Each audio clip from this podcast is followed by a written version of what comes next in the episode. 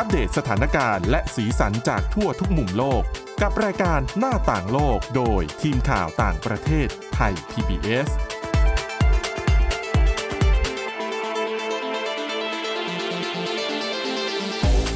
สวัสดีค่ะ ต้อนรับคุณผู้ฟังเข้าสู่รายการหน้าต่างโลกนะคะ มาอัปเดตสถานการณ์แล้วก็สีสัน จากทั่วทุกมุมโลกกับทีมข่าวต่างประเทศไทย PBS ค่ะ วันนี้กับคุณจารุพรโอภาสรัฐแล้วก็ดิฉันทิพย์ตะวันเทระในยพงค์ค่ะ สวัสดีค่ะ สวัสดีค่ะ วันนี้เราอยากจะชวนคุณผู้ฟังนะคะ ไปดูเรื่องราวที่จริง ๆ ว่าจะใกล้ตัวไหมบ้านเราอะไม่มีไงเพราะว่าหลาย ๆ คนให้อยู่ในเขตชุมชนเมืองอะไรอย่างเงี้ยก็อาจจะอืมไม่ค่อยเจอ บอกก่อนว่าเรื่องนี้เป็นเรื่องของหมีโจมตีคนอย่างนี้ดีกว่าโจมเข้ามาทำร้ายร่างกายมนุษย์ จริง ๆ บ้านเราอาจจะเป็นสัตว์ชนิดอื่นแหละ ช้างอืมบ้านเราที่เห็นข่าวคือช้างนะใช่เดี๋ยวที่เหมือนดิฉันเคยเห็นคลิปอะแล้วตอนนั้นเป็นข่าวดังเลยนะ ที่เป็นแบบบ้านของชาวบ้านที่อยู่ใกล้กับพื้นที่ป่าหน่อยอะอืมแล้วช้างเขาก็ลงมาหาอาหารกินนั่นแหละอืมแล้วก็บุกเข้ามาในบ้านแล้วก็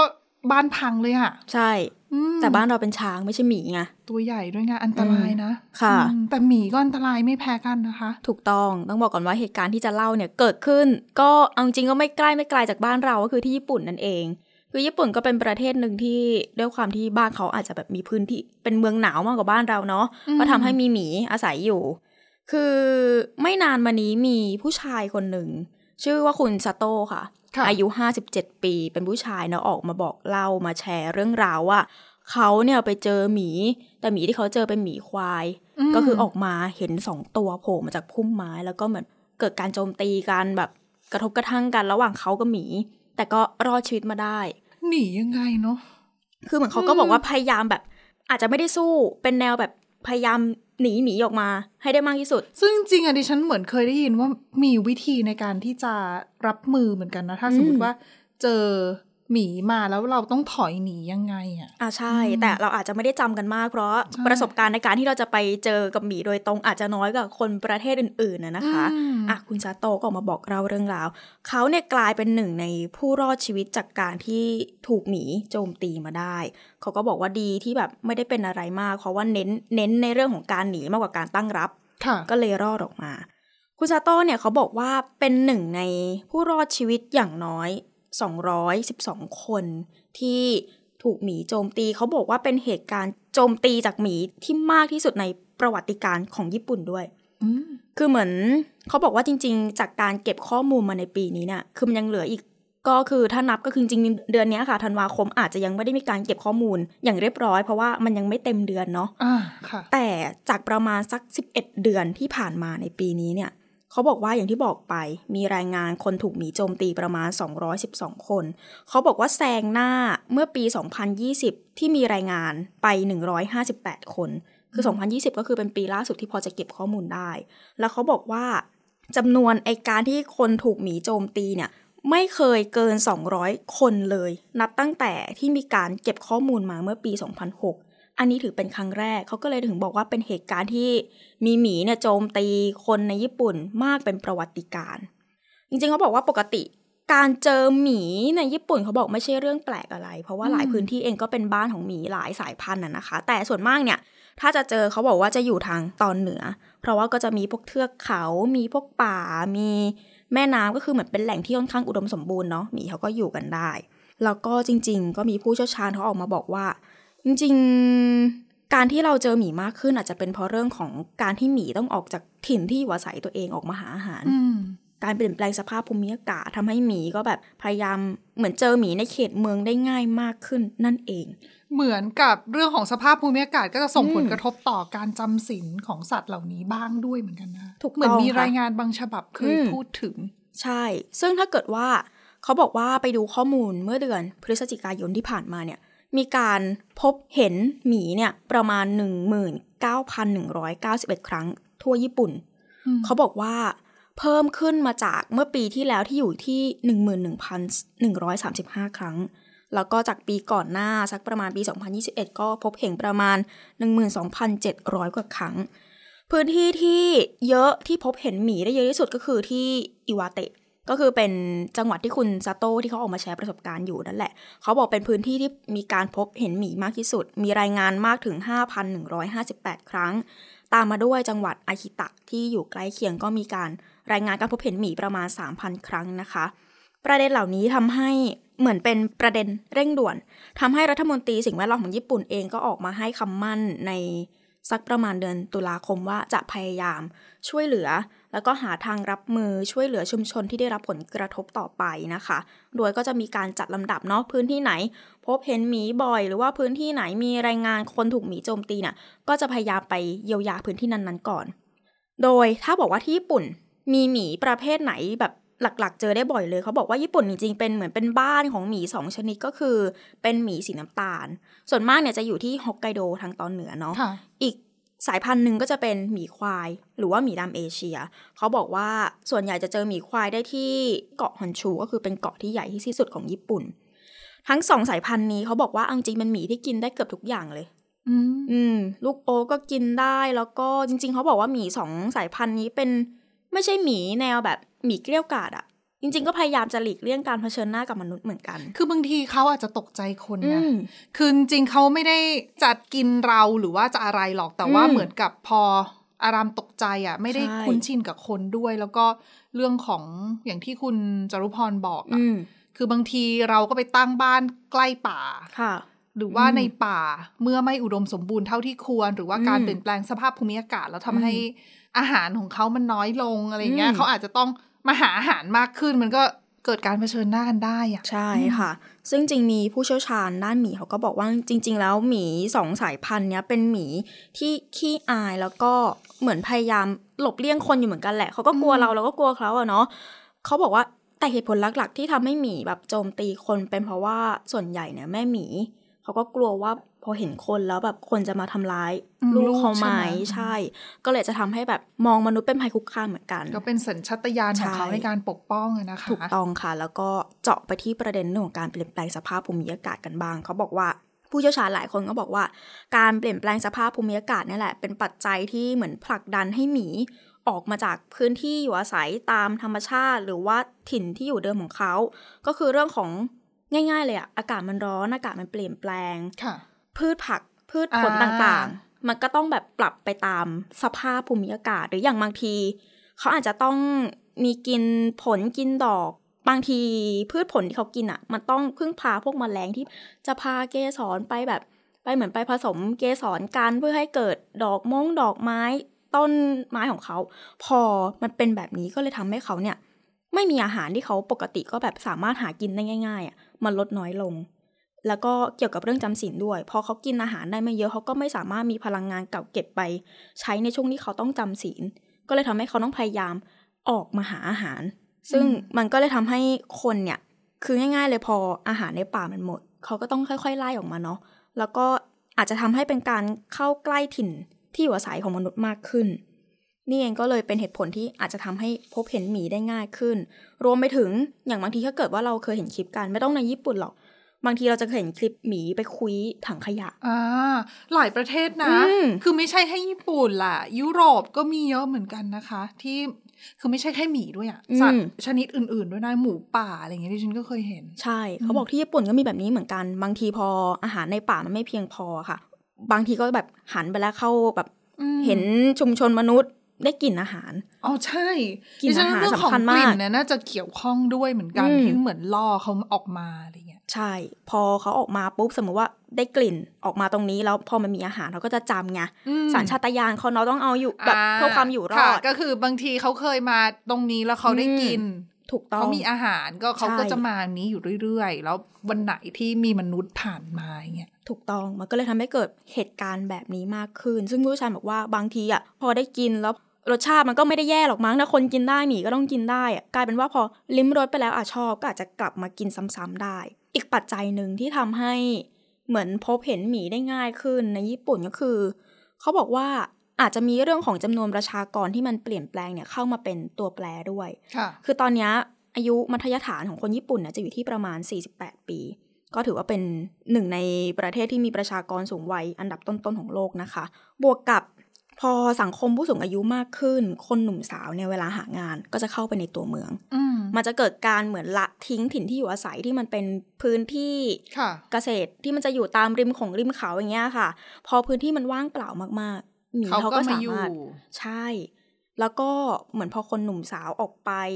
คนที่อยู่ตรงนั้นเนี่ยก็อาจจะเป็นคนสูงวัยแล้วสูงอายุจำนวนคนที่น้อยลงก็อาจจะอืมมีเป็นปัจจัยหนึ่งที่เกี่ยวข้องด้วยเหมือนกันนะ ใช่คือค่ะพอเมืองมันเงียบขึ้นน่ะ เขาก็อืมอาจจะออกมาอย่างที่เหมือนเราเคยเห็น คุณผู้ฟังบางท่านน่าจะเคยได้ยินข่าวในช่วงที่มีการแพร่ระบาดของโควิดสิที่แบบระบาดหนักๆ แล้วต้องมีการล็อกดาวน์อะ หลายเมืองในหลายประเทศเหมือนกันนะ ที่มีรายงานข่าวว่าสัตว์ป่า ออกมาเดินเพ่นพ่านในเมืองอืมเสือเอยอะไรเอยก็มีเหมือนกัน เพราะว่าพอเมืองมันเงียบคนปิดตัวอยู่แต่ในบ้านอะอืมเขาก็ออกมากัน ใช่ คืออย่างผู้สูงอายุเองก็ถือว่าเป็นหนึ่งในในเขาเรียกว่าไงอะมีรายงานว่าเป็นกลุ่มที่โดนหมีโจมตีมากที่สุดอย่างเช่น แล้วเขาก็ป้องกันตัวยากด้วยนะ ถูกต้องเพราว่าเป็นผู้ค่ะสูงอายุอะใช่ อย่าง เหมือนในเดือนตุลาคมเขาก็บอกว่ามีรายงานคนถูกหมีโจมตีเนี่ยประมาณ 71 คนค่ะมี 61 คนในจำนวนเนี้ยนี่แหละ อายุมากกว่า 60 ปี ส่วนอีกประมาณสัก 21 คนก็อายุประมาณแบบ 80 ปีแล้วอะอืมด้วยความที่สูงวัยอะเนาะอาจจะหนีช้าขยับตัวช้าก็เป็นไปได้โดยเขาบอกว่าอย่างบางวันเนี่ยวันที่ 14 ตุลาคมเนี่ยเขาบอกวันเดียวก็มีผู้ได้รับบาดเจ็บ 4 คนแล้วก็ในจำนวนเนี่ย อายุเนี่ยเกิน 70 ปีหมดเลยนะคะ แล้วก็อยู่ในจังหวัดอาคิตะนั่นแหละที่แบบก็เหมือนมีรายงานการพบเห็นหมีเยอะมากพอๆกัน ส่วนวิธีการแก้ปัญหาก็ถามว่าจะทำยังไงกันดี บางพื้นที่เขาก็บอกว่ามีนักอนุรักษ์ก็เหมือนออกลาดตระเวนตามป่า เอาสุนัขค่ะไปด้วย เหมือนการแบบไล่ลาดตเหรระอเวนน่าจะเป็นการเช็คพื้นที่มากกว่าอืมเหมือนเราอาจจะเข้าไปแล้วพอหมีแบบได้ยินเสียงหรือว่าพอพบวิ เหมือนมีสิ่งมีชีวิตขยับขยื่นเขาอาจจะไม่ได้เข้ามาใกล้พื้นที่มนุษย์มากอ๋อป้องกันอะไรเข้าไปในป่าไว้เหมือนเพราะว่าเดิมเขาก็จริง ๆ อย่างที่บอกว่าเขาอะก็กลัวมนุษย์เหมือนกันไงอืมจริงใช่แต่ว่าคือพอมาเผชิญหน้ากันแล้ว บางทีเขาก็ตกใจหรือว่าอืมเป็นสัญชาตญาณในการป้องกันตัว เขาก็จะทำลาย ถูกต้อง แล้วก็อย่างที่จังหวัดอาคิตะ เขาก็บอกว่ามีมาตรการที่ค่อนข้างเข้มงวดอย่างเช่น ถ้าเกิดว่าเหมือนมีการให้รางวัลกับคนที่แบบ ดักสัตว์ก็มีค่ะหรือว่าอาจจะมีการมอบรางวัลให้กับคนที่จับหมีได้ก็มีเหมือนกัน คือเขาให้รางวัลประมาณ 5,000 เยน หรือว่าประมาณ1 2 0 0 0เอ้ย1,200 บาท ต่อคนที่แบบเออสามารถจับหมีได้ ไม่ก็มีการทุ่มงบประมาณจัดสรรในเรื่องของการ เหมือนถ้าเกิดว่าเจอหมีแล้วก็ให้งบประมาณในเรื่องของการขนส่งหมีไปยังพื้นที่ที่เขาควรที่จะได้อยู่ให้มันห่างไกลจากมนุษย์มากขึ้น แต่จริงๆผู้เชี่ยวชาญก็บอกว่า เอาจริงอาจจะต้องมาศึกษากันให้ดีกว่านี้นะว่าเหตุผลอะไรมันเป็นเหตุผลหลัก ๆ ที่ทำให้เขาแบบใกล้ลงมาใช่อืมใกล้มาอยู่กับมนุษย์มากขึ้นขนาดนี้ อาจจะต้องไปดู แล้วก็ผสมผสานวิธีการต่างๆ ให้มากกว่านี้ ไปศึกษาดูว่าถ้าเป็นหมีประเภทนี้ แล้วเขาเพศอะไร ประเภทอะไรอายุเท่าไหร่ ทำไมทำเก็ไม่บสถิติอะไรอย่างนี้ใช่ด้วยแล้วก็ลงทะเบียนนะ ถูกต้องอาจจะต้องเป็นการทำแบบนั้นมากกว่าการให้ที่แบแบบบเป็นระบบนะรีบพยายามไปจับเขามา อาจจะทำให้เกิดการแตกตื่นได้ ไม่แต่คือไปจับเขามาการจัดการเขาหลังจากนั้นมันก็ยากนะอืมคือถ้าจับมาแล้วเนี่ยจะเอาเขาไปอยู่ในสถานพักพิงสัตว์อืมไปอยู่ในสวนสัตว์ แล้วเท่าไหร่ถึงจะพอ ถูกต้อง อืมแล้วปริมาณเขามีเท่าไหร่แล้ว คืออย่างน้อยๆเนี่ย เจ้าหน้าที่หรือว่าทางการท้องถิ่นอาจจะต้องเข้าไปเก็บข้อมูลก่อนหรือเปล่าใช่ในการแบบลงทะเบียนตัวเลขสัตว์ แต่ว่าคือด้วยเราเนี่ยก็ไม่ทราบว่าจริงๆแล้วหมีแต่ละสายพันธุ์เนี่ยอืมอยู่ในบัญชีสัตว์อนุรักษ์อ่าไหมหรือว่าอะไรไหมเรื่องของการเก็บข้อมูลเนี่ยมีมากน้อยแค่ไหนอืมแต่คือปัญหาที่ญี่ปุ่นเจออะสหรัฐอเมริกาก่อนหน้านี้ก็มีปัญหา ในลักษณะนี้เยอะเหมือนกันนะคะ ที่ว่ามีหมีเข้ามาในบ้านของคนมาอืมเปิดตู้เย็นกินของ มาขโมยอาหารหน้าบ้านอะไรอย่างเงี้ยอืมที่ไรเดอร์เอาไปส่งอย่างเงี้ย ใช่ อันนี้เห็นอ๋อบ่อยจริงๆในสหรัฐอะนะคะ ใช่แล้วคือสาเหตุก็คล้าย ๆกันอืมคือเราไปอยู่ใกล้เขามากขึ้น เขาไม่มีแหล่งอาหารมหรือไม่บางที่ก็คือประชากรหมีเพิ่มสูงขึ้นอืมก็เลยทำให้แย่งอาหารการอะไรเงี้ย มันจริง ๆ แล้วมนุษย์กับสัตว์น่ะอยู่ด้วยกันได้ไง ใช่อืมแต่แต่จะต้องเราเราเราจะวางแผนอยู่ด้วยกันยังไงอย่างปลอดภัยอืมแล้วก็คือเผชิญหน้ากันก็ไม่จำเป็นว่าจะต้องทำร้ายกันอะไรอย่างเงี้ยใช่อืมเออ แต่ว่ามันมีข่าวเหมือนกันนะก่อนหน้านี้ที่อิตาลีอะอืมที่มีหมีกับแม่หมีกับลูกหมีอะแล้วเดินมา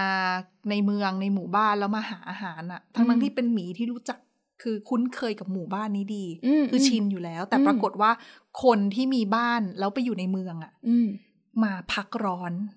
ที่บ้านของตัวเองที่อยู่ในเหมือนแบบชนบทอะไรเงี้ยอ่าอ่าแล้วหมีเห็นหมีเดินผ่านมา คือหมีเขาก็ผ่านอยู่ในหมู่บ้านนั้นเป็นปกติอยู่แล้ว เพราะว่าใช่นั่นคือพื้นที่ที่เขาแบบหาอาหารแล้วชาวบ้าน ในหมู่บ้านนั้นน่ะ ที่เขาอยู่โดยตลอดเขาก็ชินแล้วเขาก็รู้อยู่แล้วว่าอ๋ออะหมีาล้วแม่ลูกนี่นะอืมจะไม่ทำร้ายคนชินรู้จักคุ้นกันดีอยู่แล้วอืมอะไรเงี้ย เออ เขาก็ปล่อยไป แต่ปรากฏว่าพอเป็นคนต่างเมืองกลับมาอยู่ มาพักผ่อนแล้วพอเห็นเขามีลูกเล็กอย่างเงี้ยอืมเขาก็ตกใจเห็นหมีในเมือง เขาก็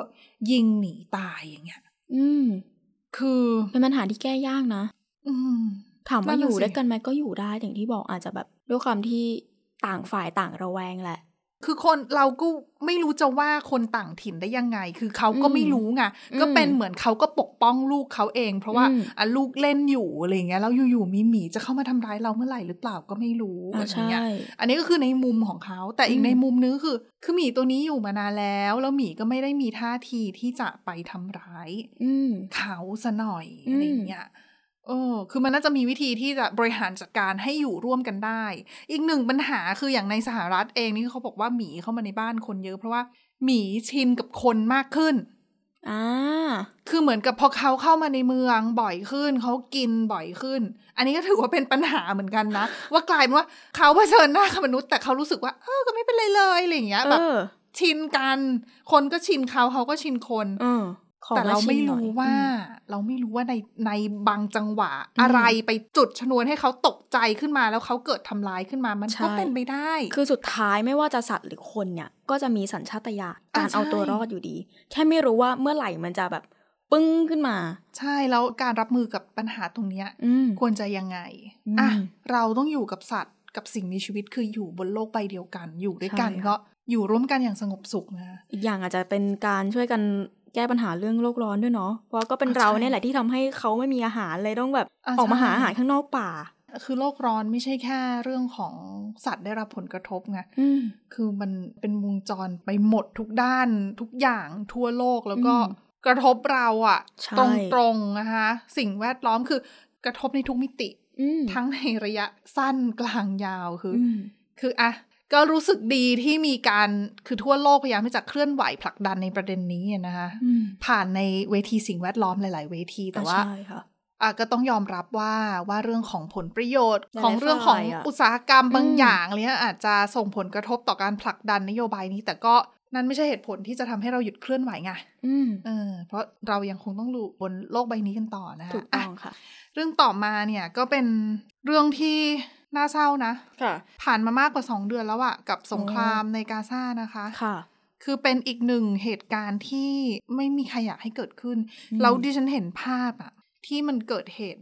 คือความสูญเสียที่เกิดขึ้นในกาซาเนี่ยมันเลวร้ายมากนะแล้วก็ภาพที่มันออกมานี่มันมันเกินหดกว่าหู่ที่ที่เราคิดว่าจะได้เห็นในยุคปัจจุบันด้วยซ้ำอืมอืม คือไม่ใช่แค่สงครามอย่างเดียวนะ มันมีเรื่องของวิกฤตด้านมนุษยธรรมด้วยอืมแล้วคือสถานการณ์ที่มันพัฒนาขึ้น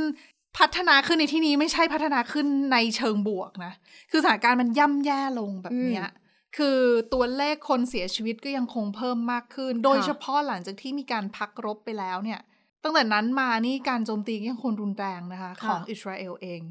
แล้วก็ดูแล้วยังไม่มีทีท่าว่าจะเจรจาพักรบกันได้ คือนักวิเคราะห์บางส่วน บอกว่าแรงกดดันจากนานาชาติรวมไปถึงท่าทีที่เปลี่ยนไปของตัวสหรัฐอเมริกา โดยเฉพาะโจไบเดนเองเนี่ยที่ออกมาแสดงจุดยืนเริ่มชัดเจนมากขึ้นที่จะต้องการร้องขอให้อิสราเอลเนี่ย ปกป้องพลเรือนอื คือท่าทีที่เปลี่ยนไปแบบเนี้ยนักวิเคราะห์บางคนเนี่ยเขามองว่าอาจจะทำให้อิสราเอลยอมที่จะกลับเข้ามาเจรจากับฮามาสเพื่อพักรบอืมในอีกรอบหนึ่ง ในอีกไม่กี่สัปดาห์ข้างหน้า แต่นั่นคือการคาดการณ์ของนักวิเคราะห์ ซึ่งซึ่งมันไม่ใช่ทุกครั้งที่การคาดการณ์จะถูกต้องใช่ค่ะ แต่ว่าทุกคนยังมีความหวังอยู่นะคะ เพราะตอนเนี้ยโลกก็ยกระดับการกดดัน เพราะว่าอะหนึ่งในเวทีที่ถูกใช้ในการกดดันอิสราเอลเนี่ย ถ้าไม่หวังพึ่งสหรัฐเนี่ยก็คือในลักษณะทวิภาคีอืมก็มาหวังพึ่งกับเวที UN องค์การสหประชาชาติ อ่าใช่ เวทีของ UN เนี่ยมีหลักๆ คือ 2 เวทีคือคณะมนตรีความมั่นคงแห่งสหประชาชาติหรือว่า UNSC ค่ะกับสมัชชาสหประชาชาติหรือว่า UNGA อืม UNSC เนี่ยมี 15 ชาติ UNGA เนี่ยมี 193 ชาติ คือปกติแล้วเนี่ยความพยายามในการผ่านมติเรื่องของการกดดันอิสราเอลในเรื่องของการหยุดยิง พักรบ หรือว่าจัดส่งความช่วยเหลือด้านมนุษยธรรมต่างๆเนี่ยทำผ่านเวทีของ UNSC ก่อนอืมแต่ว่าก็มักจะถูกวีโต้อ่าโดย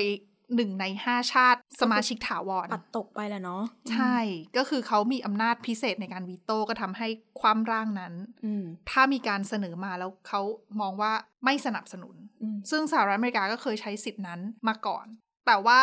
UNSC เนี่ยก็เริ่มที่จะมีการผ่านมติอืมคือพอ UNSC ไม่ผ่านปั๊บ ก็จะต้องไปอยู่ในเวที UNGA นะคะ ที่มีจำนวนประเทศสมาชิกเยอะกว่าอืมออกมาผลักดัน แล้วพอสำเร็จปั๊บเนี่ย ก็อาจจะมีการชงเรื่องกลับเข้าไปที่ UNSC อีกที แล้วอาจจะในท้ายสุดมีการเจรจาอะไร แล้วก็สามารถผ่านมติได้ ซึ่งมติที่ตอนเนี้ยมีผ่านออกมาแล้วของ UNGA คือเรื่องของการเรียกร้องพักรบทันทีเมื่อวันที่ 27 ตุลาคม น่าสนใจคือ 27 ตุลาคมเป็นวันเดียวกับที่อิสราเอลบุกภาคพื้นดินในอืมพื้นที่ทางตอนเหนือของกาซาค่ะ อืม พอ 27 ตุลาคม UNGA ใช่ไหมคะ 15 พฤศจิกายน UNSC ก็ออกมา ผ่านมติที่คล้ายๆ กับของ UNGA ก่อนหน้าก็คือเรียกร้องให้มีการพักรบ แล้วก็เปิดทางช่วยเหลือด้านมนุษยธรรม อืมอืม แต่ที่น่าสนใจคือ ล่าสุดเมื่อวันที่ 12 ธันวาคมนะคะ ตัว UNGA เนี่ย ออกมาลงมติด้วยคะแนนเสียงเขาบอกว่า มากกว่า 3 ใน 4 คือพูดง่ายๆถล่มทลายอืมอืม153 เสียงจาก 193 เสียงค่ะเรียกร้องให้มีการหยุดยิงทันที ซึ่งมติเนี้ยเขาบอกว่าชัดเจนนะว่าสะท้อนให้เห็นถึงแรงกดดันจากนานาชาติที่มันเพิ่มสูงขึ้น เพราะตัวเลขของมติร่างมติก่อนหน้านี้ที่ UNGA ผ่านเนี่ยคือ 120 เสียงอืมแต่ล่าสุดเนี่ยคือ 153 เสียงอืมไม่ชัดเจนแค่นั้นนะคะ เรื่องของ UNSC แม้ว่ามติของวันที่ 8 ธันวาคมเนี่ย ในเวที UNSC จะไม่ผ่านอืม15 ชาติอะนะจะไม่ค่ะผ่าน เพราะว่าสหรัฐอเมริกา ใช้สิทธิ์วีโต้เพื่อปัดร่างมติเรียกร้องให้มีการหยุดยิงทันทีเนี่ยอืมพอปัดตกไปปั๊บเมื่อวันที่ 8 ธันวาเนี่ย มันก็เลยร่างนี้ไม่ผ่านก่อนที่จะมาสู่ในวง UNGA นะคะค่ะแต่ถ้าเราไปดูว่าใครนะ ที่ไม่เห็นด้วยกับร่างมติเรียกร้องหยุดยิงทันทีมี 15 ชาตินะคะอืม13 ชาติ แม้กระทั่งพันธมิตรของสหรัฐเองอย่างพันธมิตรในยุโรปอย่างเงี้ย ก็ยังสนับสนุนเรื่องของการให้มีการหยุดยิงทันทีอืมถึง 13 ชาติ แล้วมีเพียงแค่สหรัฐอเมริกาที่วีโต้และอังกฤษที่เป็นพันธมิตรของสหรัฐเองอืมก็ใช้สิทธิ์เพียงแค่งดออกเสียงโอ้ดังนั้นเนี่ย หลาย ๆ คนก็เลยมองว่าทั่วโลกเนี่ยเริ่มที่จะเปลี่ยนท่าทีหลังจากที่เห็นภาพความโหดร้ายในสงครามที่มันรุนแรงมากขึ้น แล้วก็พยายามที่จะเรียกร้องให้มีการปกป้องพลเรือนค่ะหลีกเลี่ยงการเสียชีวิตของพลเรือนอืมเป็นจำนวนมากแบบนี้อะนะคะ แต่เสียงเรียกร้องการกดดันจากนานาชาติเองก็ไม่ คือหลังจากที่มันมีมติของ UNGA ออกมาแบบนี้หลาย ๆ คนก็ไปสอบถามทางรัฐบาลหรือว่ากองทัพของอิสราเอลเอง ถึงท่าทีต่อมติของ UN ไงทางอิสราเอลเองก็คงยืนยันว่าไม่ว่านานาชาติจะสนับสนุนหรือไม่อืมอิสราเอลก็ยังคงเดินหน้าปฏิบัติการของตัวเองอยู่ดี เพราะว่าเป้าหมายของเขาสำหรับเขาเขามองว่าเป้าหมายเขาชัดเจน คือการกำจัดฮามาสอืมอืม แล้วหลายคนมองว่าตราบใดที่สหรัฐอเมริกายังคงสนับสนุนอิสราเอลอยู่ ยังไงจุดยืนแล้วก็ท่าทีของอิสราเอลเอง ก็ไม่น่าที่จะเปลี่ยนแปลงอะไร ต่อสงครามนะค่ะท่าทีต่อสงครามอืมเพราะขณะที่เวทีระหว่างประเทศกดดัน เวทีทวิภาคีที่เป็นชาติอาหรับต่างๆ ที่เคยมีความสัมพันธ์ คือไม่ใช่แค่ชาติอาหรับเท่านั้น หลายชาติที่เคยมีความสัมพันธ์กับอิสราเอลก็ เริ่มตีตัวออกห่างอืมอาจจะมีเรียกตัวเอกอัครราชทูตกลับบ้าง หรือว่าเรียกตัวนักการทูตกลับประเทศบ้าง รวมไปถึงตัดความสัมพันธ์ก็มีเช่นโบลิเวียเบลิส แล้วก็แอฟริกาใต้นะคะ อันนี้เป็นประเด็นที่น่าจับตามอง เพราะว่าสงครามในครั้งเนี้ยมันกระทบหลายด้าน คือไม่ได้นับเพียงแค่ความสูญเสียของฝั่งพลเรือนเท่านั้นนะคะอืมไม่ใช่แค่ทางฝั่งของปาเลสไตน์เท่านั้น แต่ผลกระทบที่มันกำลังเกิดขึ้นกับอิสราเอลเองเนี่ย ก็มีเยอะไม่น้อยเหมือนกันจากแรงกดดันจากนานาชาติเรื่องของภาพลักษณ์ของอิสราเอลบนเวทีโลกอืมต่างๆ นั่นแหละ ก็หวังว่าการกดดันเหล่านี้จะทำให้ทั้งสองฝ่ายมาพูดคุย แล้วก็ยุติการสู้รบลงได้ แล้วก็พูดคุยอืมแก้ไขปัญหาด้วยวิถีทางทางการทูตค่ะหรือใช้วิธีการทางการเมืองแทนที่จะ ใช้สงครามหรือว่าอืมความรุนแรงนะคะใช่อะค่ะและนี่คือทั้งหมดของรายการหน้าต่างโลกในวันนี้ค่ะ คุณผู้ฟังสามารถติดตามฟังรายการได้ที่ www.thaipbspodcast.com หรือว่าฟังผ่านพอดแคสต์ได้ทุกช่องทางค้นหาคำว่าหน้าต่างโลกนะคะ วันนี้พวกเราและทีมงานลาไปก่อน สวัสดีค่ะ สวัสดีค่ะ Thai PBS podcast. View the world via the voice.